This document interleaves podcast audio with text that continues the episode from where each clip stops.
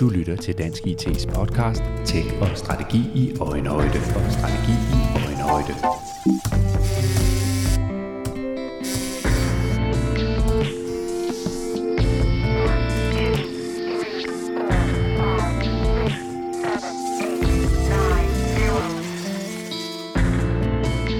Investeres enorme beløb i IT og digitalisering i både den offentlige og den private sektor. Men det er desværre langt fra altid, at man opnår den ønskede effekt med de IT-projekter, der sættes i gang, og at IT-projektet ender som en ubetinget succes.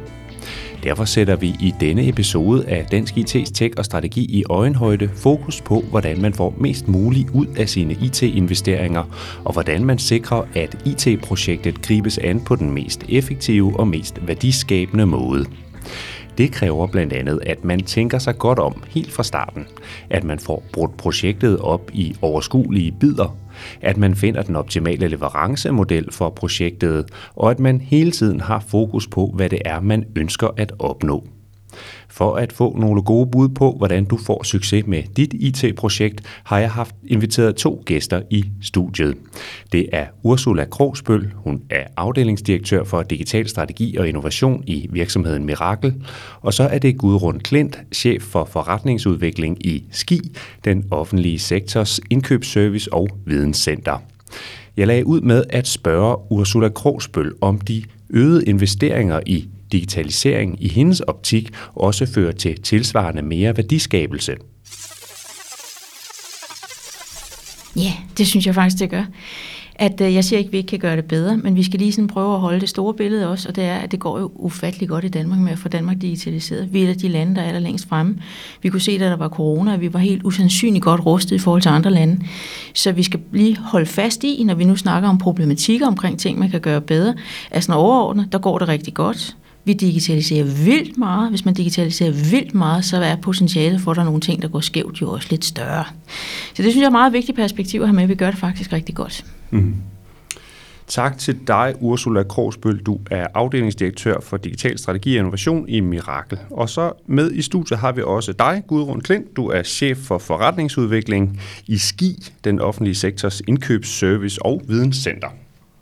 Hvordan oplever I, at den her øgede øh, intensivering af investeringerne og, og hele ressourceforbruget i retning af mere digitalisering, hvad er de øh, afledte effekter af det? Hvad er det, vi får ud af det som, som samfund, ikke mindst i den offentlige sektor?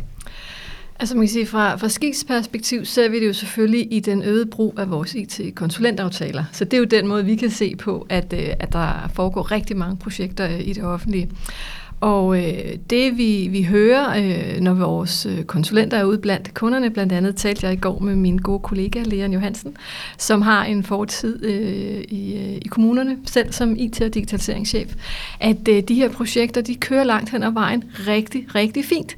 Øh, og at øh, hvad skal man sige, offentlige øh, udviklingsprojekter tit har en dårligere ry, end hvad det egentlig burde tilsige, men de dårlige historier, de har, de har god presse, og det er ikke så ofte, man ser headline øh, projekter kører super godt i, i offentlig sektor. Så, så, så det, det, den vurdering, vi har ind hos os, det er, at der kører rigtig mange rigtig gode, spændende projekter, øh, og det faktisk øh, kører super fornuftigt derude. Mm. Mm. Og så kunne man jo øh, allerede her lukke podcasten og sige, så er der ikke nogen grund til at gøre noget anderledes, eller ændre på noget nogen steder. Men, men sådan forholder det sig jo heller ikke, Ursula. Nej, der er også projekter, man undrer sig over. Mm. Og, og det, det, altså, jeg tror et eksempel, som de fleste kender, og der skal jeg så for god ordens skyld sige, at jeg har jo ikke været en flue på væggen, så jeg kan ikke vide, om der er nogen utrolig gode forklaringer på det.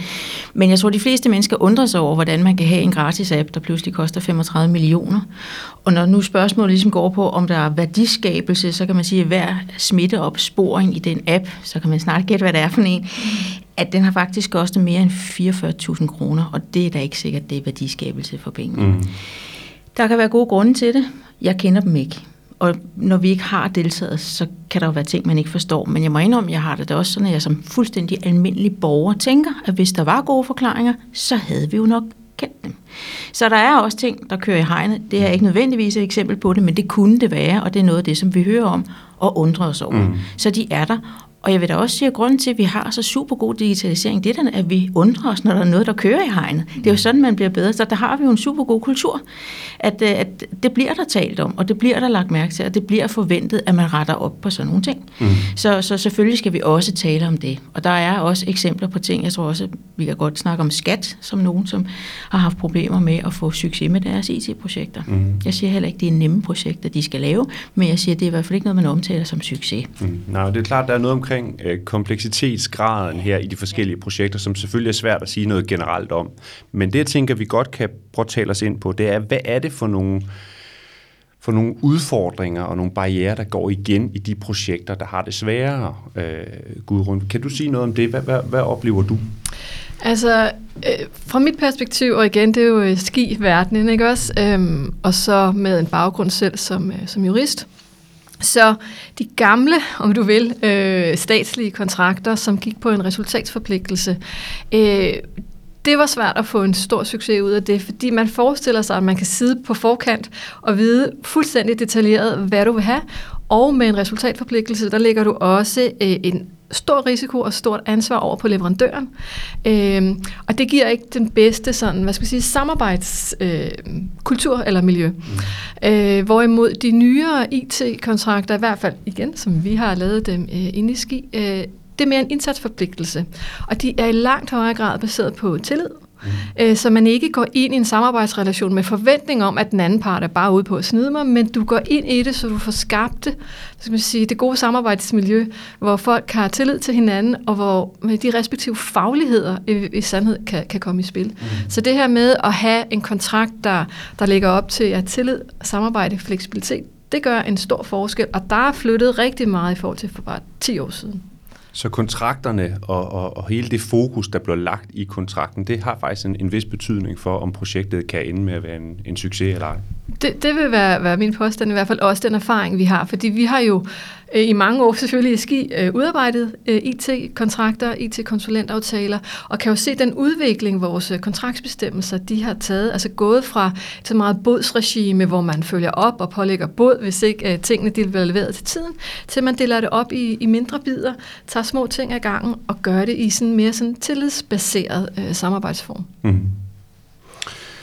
Ursula, ud fra, fra det her med, som, som Gudrun taler om, at dele noget op i mindre bidder, et, et større projekt op i mindre bidder, øh, det, det er jo sådan en, et mantra, som har fyldt meget i de seneste mange år. Hvad, hvad, er, hvad er det, der afgør, at man rent faktisk får succes med den vej ind i det? For man kan sige, der er jo også nogle, nogle potentielle øh, udfordringer forbundet med at dele noget op i mindre bidder. Eksempelvis, at, øh, at man jo kan have svært ved at sige fra starten af, hvor er det egentlig, vi skal, vi skal ende henne med det her, fordi man bliver ligesom klogere hele vejen igennem og ændrer måske lidt fokus undervejs også.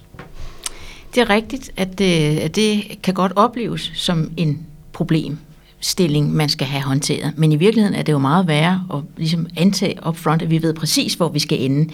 Så man kunne også vende det på hovedet og sige, at det er et meget større problem, at vi er så skråsikre på, hvor vi gerne vil ende hen. For det er tit fravær af indsigt, fordi man får ufattelig mange indsigter i de problematikker, man skal løse digitalt, når man rent faktisk går i gang med at implementere dem. Det er der, det bliver gennemanalyseret. Så vi er meget tit, hvor vi i virkeligheden ikke rigtig har forstået substansen i det her. Der, der har vi så ideen om, at vi har løsningsmodellen, og det driller os faktisk meget mere, end vi ikke helt ved, hvor vi skal ende, for det er egentlig okay. Og også ret nemt at håndtere netop, når vi er der, hvor Gudrun siger, hvor vi også arbejder med tillid og fleksibilitet, og det er et reelt samarbejde. Mm. Så altså, jeg synes, det er fedt at høre en, en udbudsjurist altså, snakke om, at, det, øh, at vi skal arbejde tillidsbaseret, fordi jeg oplever, at der, hvor noget ikke ender som en succes, det er, når der har været utrolig meget fokus på kontrakten og på processen, og meget mindre fokus på produktet eller på løsningen. Så vi skal kigge på, hvordan har brugerne det, når de anvender det, vi har lavet. Hvis de har det godt, så er det en succes. Så vores øh, klassiske opfattelse, og den har jeg selv altså lært, fordi jeg har jo også gået til projektledelse, som jeg så må sige. Hvor andre gik til spejder, så gik jeg til projektledelse. Nej. Men der ligger bare noget i, vi lærte, at det skulle være færdigt til tiden og til prisen og til kvaliteten, så var det en succes. Og så var hele finten, det var, at det måtte egentlig godt være dårlig kvalitet, bare det var det, man havde aftalt og der er vi altså her i 2022, og det starter lidt før 2022, der er vi meget fokuseret på, at ting er først en succes, hvis brugerne rent faktisk tager det i anvendelse, og så vidt muligt også har det godt, mens de anvender det. Fordi nogle gange kan man jo tvunget til at bruge ting. Så det, at man som systemleverandør til borgere eller til kommuner eller til nogle andre faktisk tænker på, hvordan har vores brugere det, når de bruger det her? Det er noget, der forpester deres arbejdsdag, eller føler de sig kompetente og effektive, når de bruger det? Det er ret centralt for, om man får succes, eller om man bare har leveret bare, og det mener jeg faktisk, man bare har leveret til tiden og til prisen, for det, det er faktisk ikke så svært. Mm.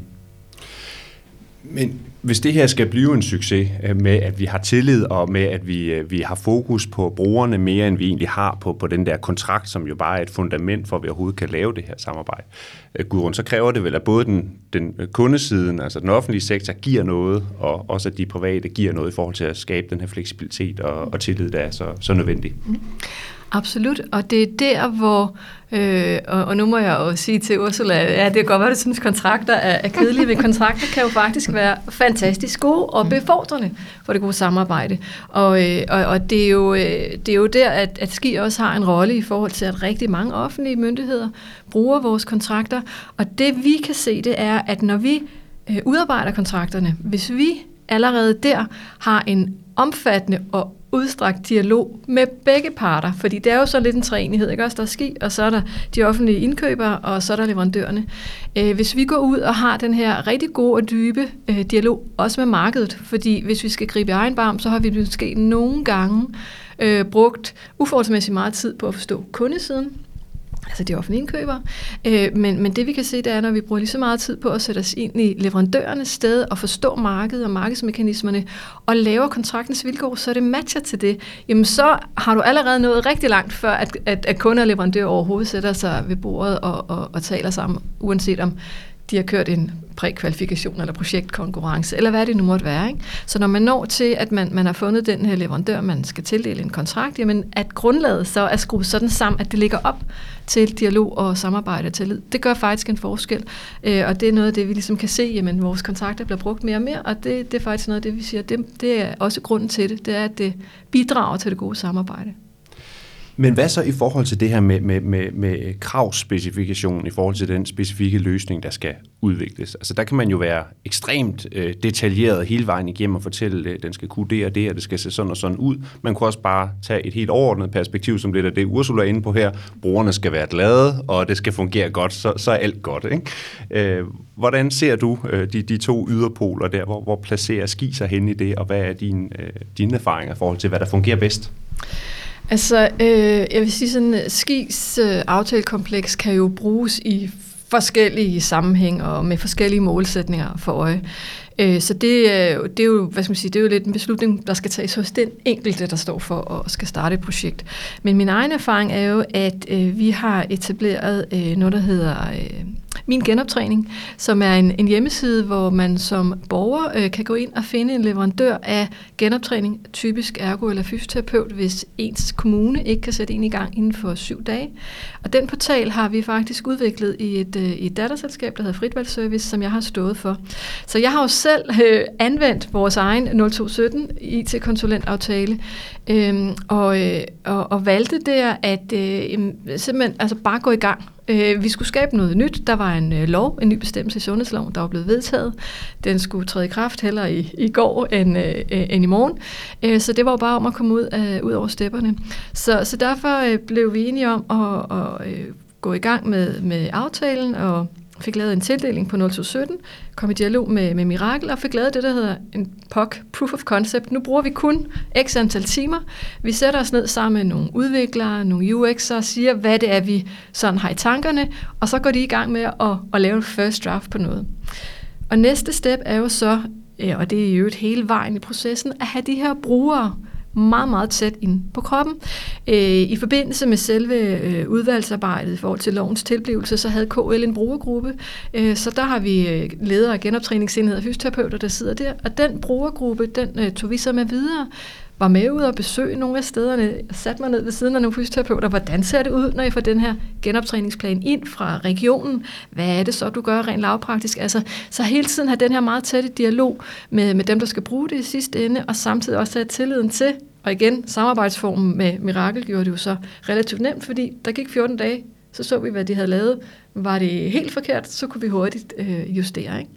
Så, så, så min egen erfaring er det her med, at på en eller anden måde øh, kaste sig ud i det, øh, uden at have livrem og seler, som man jo måske kunne forvente, man som øh, jurist har en, en forkærlighed for. Øh, det har jo været enormt øh, givetigt og gjort, at vi hurtigt kunne komme i luften med noget og, og ramt noget, som, som hvad kan sige, de kommunale brugere derude, de, øh, de er blevet rigtig glade for. Mm.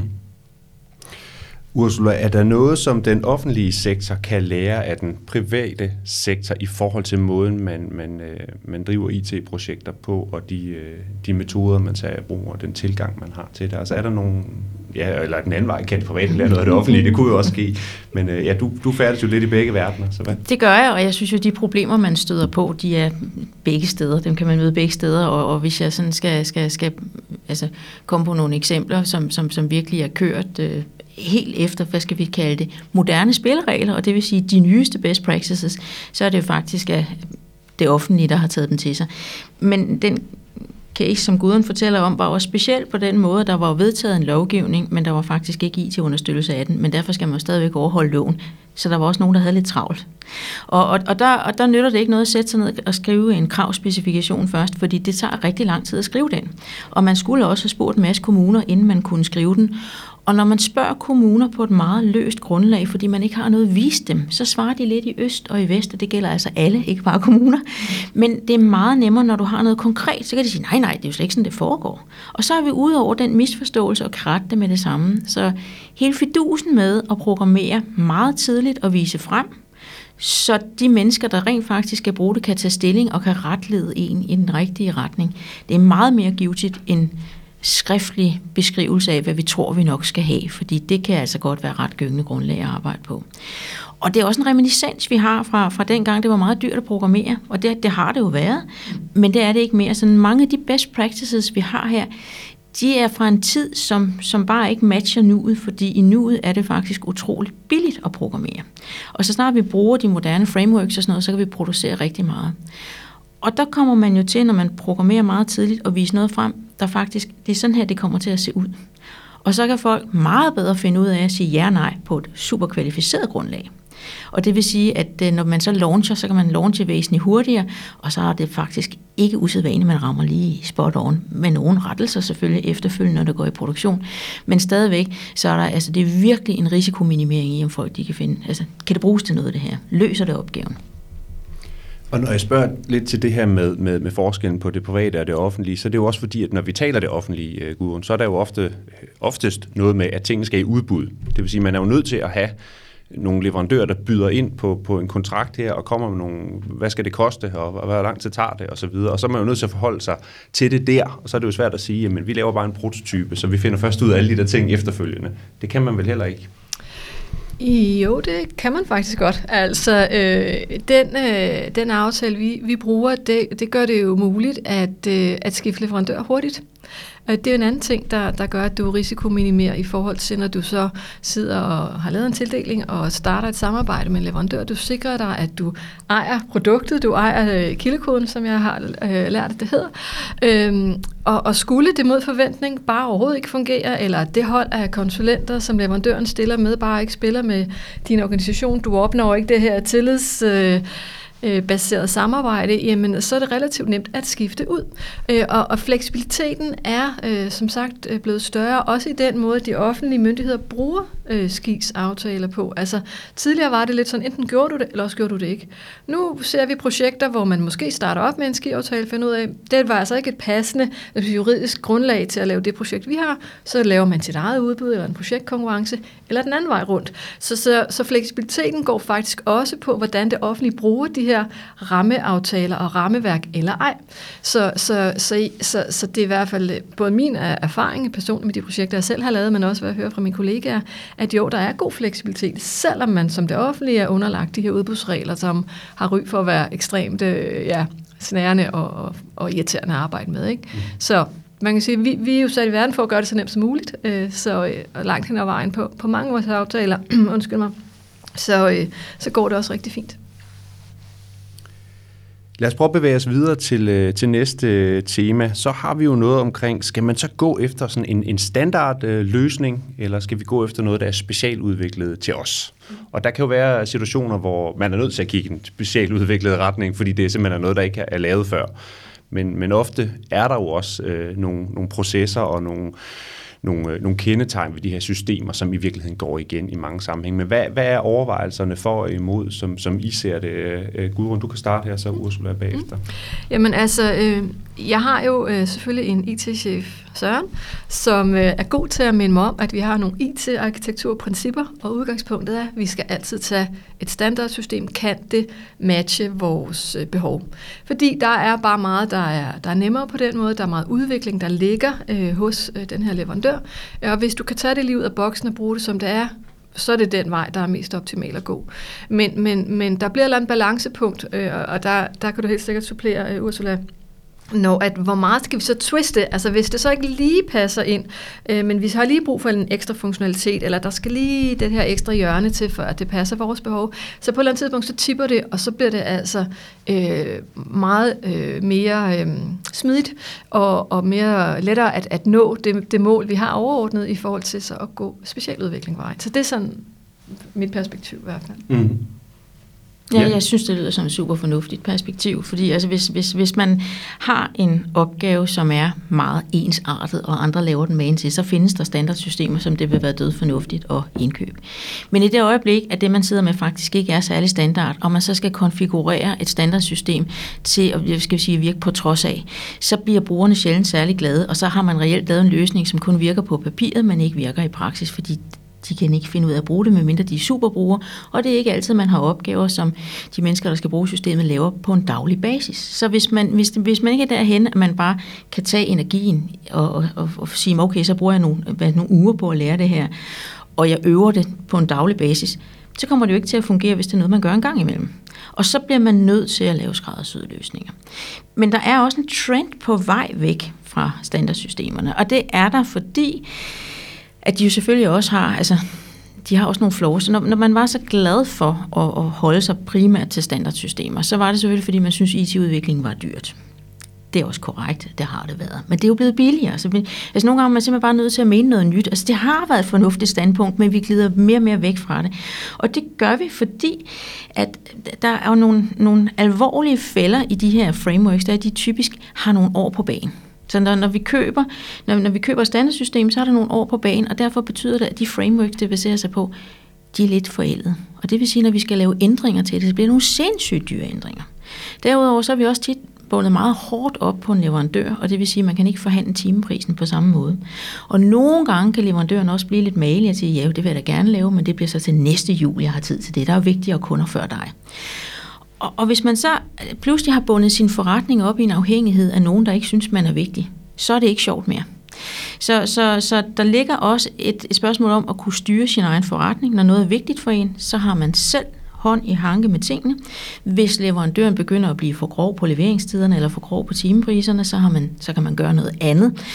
Og det kommer der mere og mere af. Men, men det, det, det er jo kompliceret det her, fordi hvis det nu er farmabranchen for eksempel, så vil jeg i den grad anbefale, at du kører så meget standard som overhovedet muligt, også selvom du skal på begge ender sammen på dig selv. Man siger, alt kan lykkes i en sky af penge, selv en SAP-installation, hvis du har tid nok.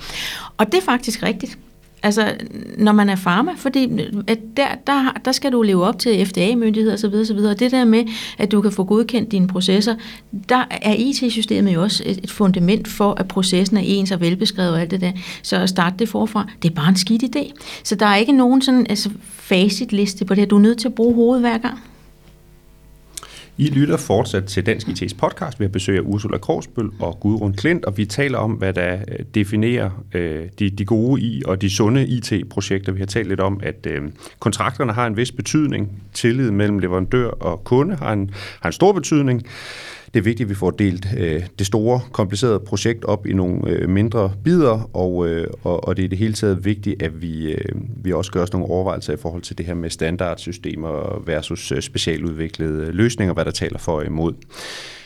En af de problemstillinger, man jo også ofte støder på, det er det her med, godt så laver vi en prototype, der viser det her det, det skal se sådan ud, vi bliver enige om, det er faktisk den rigtige vej at gå, det ser super spændende og godt ud. Og så kommer problemerne i stedet, når man skal til at, at, at skalere det her og få det op i den store løsning, der skal kunne fungere i, ude i virkeligheden, ikke bare som en, en lukket øh, prototype i et testlaboratorium.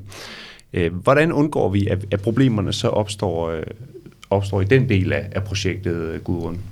Altså med, med den erfaring, jeg har, så vil jeg sige, at det kan du ikke undgå. Fordi der vil altid være noget, når du går live eller skalerer det op, som du ikke kan forudse. Derfor er desto større grund til at komme hurtigt i gang. Øh, for du kan ikke tænke dig til det hele. Altså du ved simpelthen ikke, hvad der sker, når først projektet det lander og skal øh, indgå også sådan teknisk i et allerede eksisterende setup, og du har nogle backend-løsninger, og der er noget data, der skal spille sammen osv. Så, så altså, det tror jeg ikke, man sådan helt kan undgå, vil være mm. mit bud. Man er nødt til at affinde sig med, at der er en øh, risiko, Ursula? Jamen, altså, der, der er jo altid, hver gang man, man går i luften med noget, så er der en risiko. Sådan er det. Og så står man jo klar. Det er også derfor, man har en hypercare-periode. Det er jo for at være klar til at gribe det, man nu ikke lige havde forudset. Det er en naturlig ting. Og, og kun hvis man tror, altså, det, det, det er en frisk attitude, synes man har testet så grundigt, så det sker ikke for mig. Så vil jeg sige, så det, det er en frisk måde at køre på. Men når det så er sagt, så vil jeg sige, at, at vi har jo færre problemer, end vi har haft med, med skalering. Meget færre, fordi rigtig meget af det, som, som, som ligger i skyen osv., osv. det skal laves super godt. Så, så, så skaleringsproblemer er ikke, hvad de har været. Men det, det er jo ikke det samme som, at man ikke kan mærke, at man i drift sætter noget, og pludselig bliver det brugt. Altså det vil specielt også være supporten og sådan noget. Alle, der bruger systemet, uøvede brugere og så videre, så videre. Så der, det er fuldstændig naturligt. Men, men altså, de problemer, vi havde i gamle dage med skalering, de, de er stort set reduceret til en, altså en, en brøkdel af, hvad det har været. Men der, der er stadigvæk også nogle afhængigheder her, fordi hvis du er så uheldig, så en del af din arkitektur, det er nogle meget gamle, for eksempel mainframe-baserede kernesystemer eller noget andet, så kan det godt være øh, en belastning at gå i produktion. Men hvis man er så heldig, så, så at, hvad skal vi sige, at alt man kører på, alt hvad man berører, alt hvad man trækker på, alt hvad man har API'er ud til osv., osv., det er sådan et relativt moderne systemer, så er der, øh, så er der grænser for, hvor, hvor svært det er at få til at skalere. Og så er vi lidt tilbage ved, ved der, hvor, hvor vi, øh, vi startede, hvor jeg spurgte jer om, når der nu bliver investeret så mange penge i digitalisering, som der gør i dag, at leverer det så den værdi, vi gerne skulle få ud af det? Og Det gav I begge til udtryk for, I synes faktisk grundlæggende, at det går rigtig godt, men vi kommer også ligesom ind på, at, at der er jo også ting, der kan gøres øh, bedre. Og det leder mig frem til det sidste tema, nemlig best practice, fordi det er jo sådan en ting, man altid taler om. Hvad er best practice? Og jeg er faktisk oprigtigt øh, lidt i tvivl om, hvad er best practice egentlig i 2022, hvis man sådan skal prøve at, at definere det ud fra, fra offentlige IT-projekter, øh, øh og at man skal sikre, at de leverer maksimal værdi for, for pengene. Gurren, du får lov til at give et bud på dette simple øh, spørgsmål. ja. Altså igen, der vil jeg så citere min, øh, min kollega Leon der, som jeg talte med i går, som siger, at han ser flere og flere projekter, der går rigtig godt. Øh, og når det går godt, siger han, så gør de netop det, at de tager og bider det op i mindre dele. Øh, de er ikke øh, stålsat på, at slutresultatet skal være således. Øh, de øh, har den her øh, dialog og, øh, og tillidsbaseret tilgang, sådan så man har lov til at blive klogere og arbejder super øh, agilt. Øh, og det siger han, det, det er der flere og flere projekter øh, i offentlig sektor, der kører på den måde, så det vil være, være mit bud på det, ja. Mm. Altså det kan jeg jo kun være meget, meget enig i, at det er, det, det er nogle af de centrale ting. Men altså hvis vi kigger sådan lidt mere kedeligt på det, ikke, så, så, så vil jeg sige, hvis, hvis vi skal have nogle best practices, som hjælper os til at være hurtigere til at få leveret til tiden osv., så, videre, så skal vi kigge på vores API'er for eksempel. Er de REST-baserede? Hvis de ikke er det, så er vi ude i noget teknologi, som kommer til at drille os uhensigtsmæssigt. Altså det giver en større belastning, end det skal. Vi skal også gå væk fra at bygge monolitter. Vi har haft det sådan, hvis vi havde et kernesystem, så bygger vi på det og på det og på det, for vi vil gerne have mest muligt ind i kernen. Men det gør jo, at det bliver sværere og sværere at skifte kernen ud, og så sender det til. Så, så, så der, der sker nogle ting, hvor vi begynder at lægge ting mere som satellitter, fordi så kan det afkobles og puttes på nye ting, og det, og det er ikke noget, der forsinker os, hvis vi gerne vil skifte kerne ud, for eksempel. Så skal vi, altså det, det, det er en, også en best practice at begynde at forstå, hvad legacy egentlig koster. Fordi vi har jo, der, der er rigtig mange for os, altså forbløffende mange, der, der stadigvæk har en mainframe stående i kælderen. Og, og den gør per definition de virksomheder langsomme i forhold til, hvordan de kan levere til time til market, men det er også ufattelig omkostningstungt. Fordi de, skal, de betaler jo per MIPS, så det vil sige, at de vil helst ikke tilgå deres egen data. Så for at undgå at tilgå deres egen data, så laver vi de sådan et, et, et mellemlag her, hvor øh, at, øh, så tilgår vi et mellemlag, der så vi skal prøve at holde konsistent. I kan godt høre, nu der begynder vi at have hundekunst derinde, altså når, når vi sådan har en cache liggende, vi så er det eneste, vi tør trække på. Og alt, hvor, der har med den cache at gøre, alt det arbejde, der ligger i det, og det er ikke småting, kan jeg godt hilse at sige, for at holde det konsistent, det er virkelig komplekst. Det er jo ikke noget, der skaber nye services til kunderne eller nye services til borgerne. Det er bare noget, der gør, at vi ikke skal betale alt for mange penge for at tilgå vores egne data. Så en best practice i 2022, det er at få taget tyren ved hornene med det. Så er det at øh, basere mere på det skræddersyde, i stedet for at tvinge øh, så standardsystemer, der faktisk ikke rigtig vil, også til at kunne det sidste, men så laver vi lige en satellit, der kan betjene den del af det arbejde på ikke at sige ja til noget, som ikke er restbaseret API, og hvis det ikke har dem, så gider vi faktisk ikke arbejde videre på det. Det er simpelthen for dyrt, når, når, når API-strukturen ikke fungerer hensigtsmæssigt. Og så går man også over til at beskrive mindre og arbejde med, at softwareingeniøren kommer på banen fra day one. Fordi det er altså dem, som kan bygge rigtig kode, og som kan efterprøve ting, så vi ikke sådan bare akademisk tror, det her er en god løsning, men vi ved, den virker. Og til allersidst, så vil jeg sige, at selve det med at arbejde med at have look and feel på fra en start, så man faktisk kan se brugergrænsefladerne, kan se, hvordan det bliver, det er også utrolig godt i forhold til, at man, mens man bygger en ny service, rent faktisk kan vurdere, om det her det er noget, brugerne ender med at blive glade for. Så det er en rigtig, rigtig god strategi. Ikke at skrive, men at programmere og sørge for at have look and feel med fra day one.